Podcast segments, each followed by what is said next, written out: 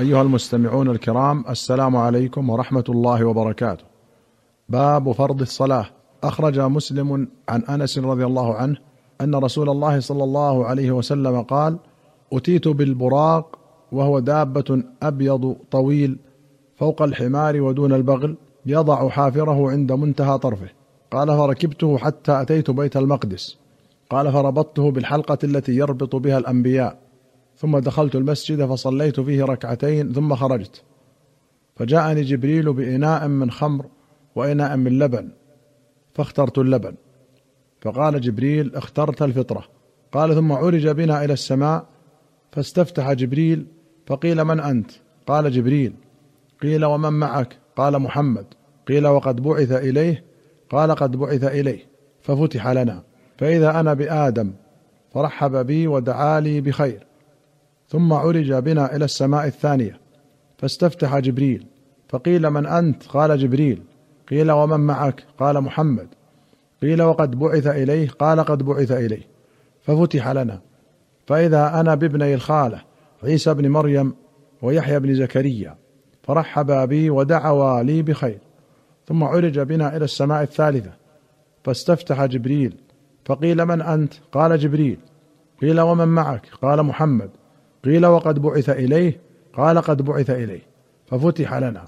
فإذا أنا بيوسف إذا هو قد أعطي شطر الحسن.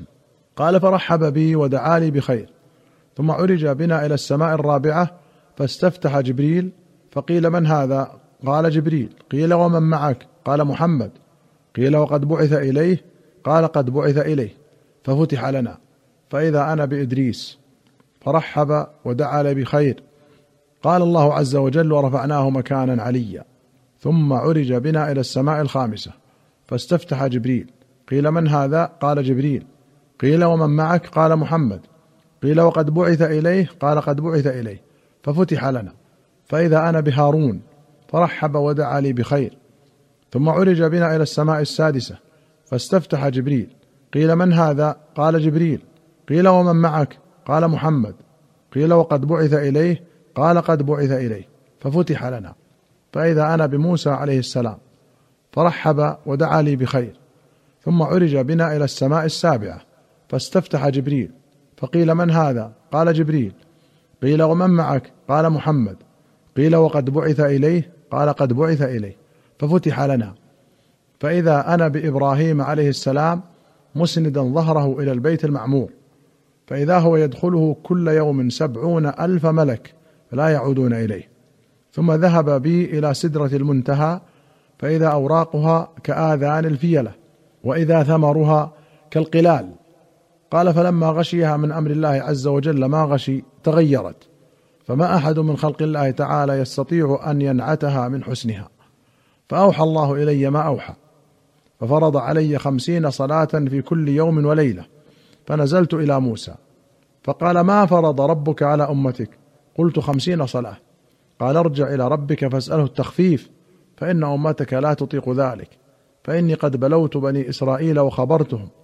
قال فرجعت إلى ربي فقلت يا رب خفف عن أمتي فحط عني خمسا فرجعت إلى موسى فقلت حط عني خمسا قال إن أمتك لا يطيقون ذلك فارجع إلى ربك فاسأله التخفيف.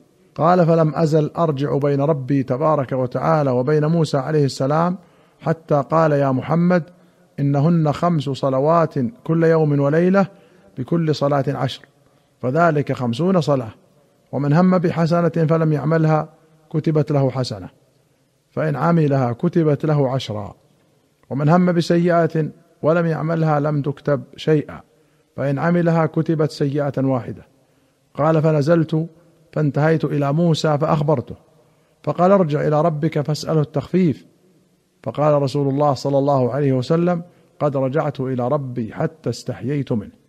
سيأتي للحديث روايتان أخريان في كتاب الأنبياء عليهم السلام. والقلال جمع قلة وهي الجرة الضخمة تسع قربتين أو قربتين وشيئا. وأخرج البخاري ومسلم عن عائشة قالت فرض الله الصلاة حين فرضها ركعتين ركعتين في الحضر والسفر فأقرت صلاة السفر وزيد في صلاة الحضر.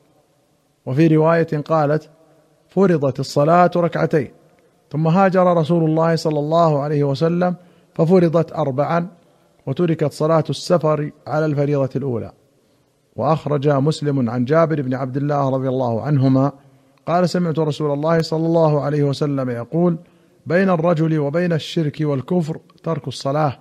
وأخرج ابن أبي شيبة وأحمد وابن ماجه والترمذي والنسائي وابن حبان والدار قطني والحاكم والبيهقي في السنن بسند صحيح عن بريدة رضي الله عنه أن رسول الله صلى الله عليه وسلم قال العهد الذي بيننا وبينهم الصلاة فمن تركها فقد كفر.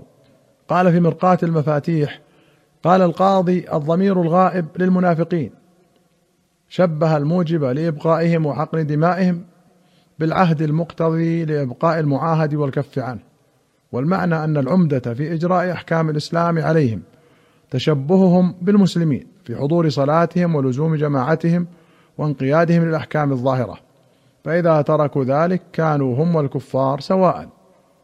قال التور بشتي ويؤيد هذا المعنى قوله صلى الله عليه وسلم لما استؤذن في قتل المنافقين إني نهيت عن قتل المصلين.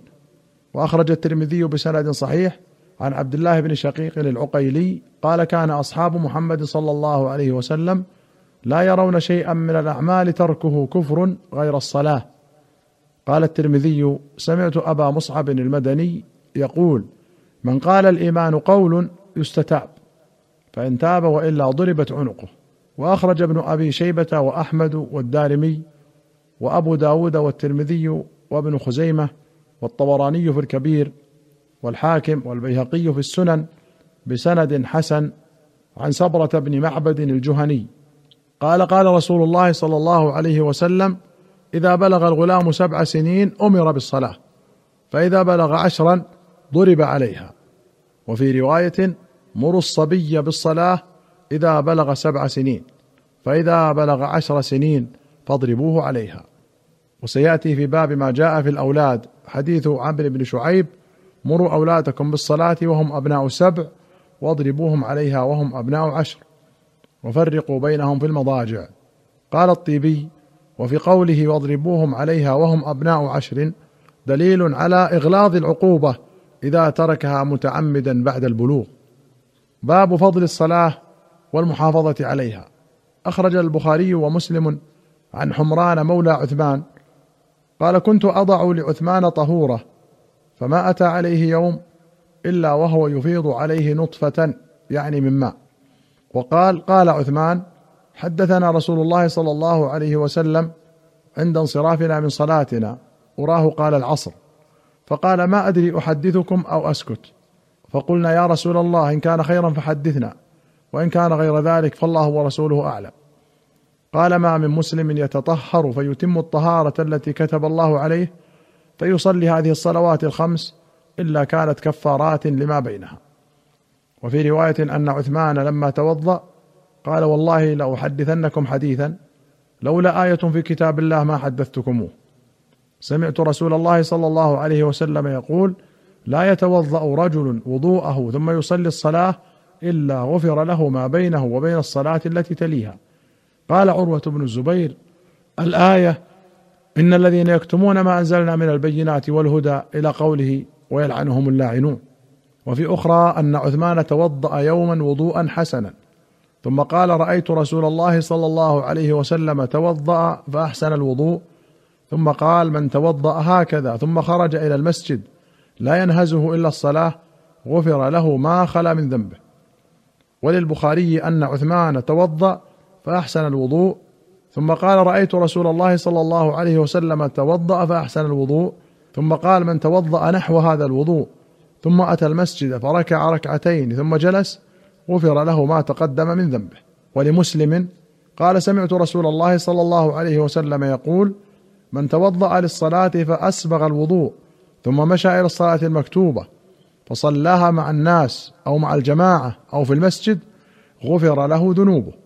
وفي أخرى له عن عبد بن سعيد وفي أخرى له عن عمرو بن سعيد بن العاص أن عثمان دعا بطهوره فقال سمعت رسول الله صلى الله عليه وسلم يقول ما من امرئ مسلم تحضره صلاة مكتوبة فيحسن وضوءها وخشوعها وركوعها إلا كانت كفارة لما قبلها من الذنوب ما لم يأت كبيرة وذلك الدهر كله.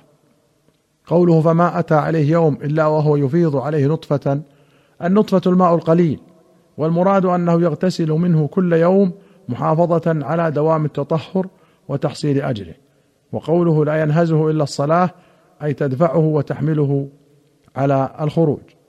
أيها المستمعون الكرام إلى هنا نأتي إلى نهاية هذه الحلقة. حتى نلقاكم في الحلقة القادمة إن شاء الله نستودعكم الله والسلام عليكم ورحمة الله وبركاته.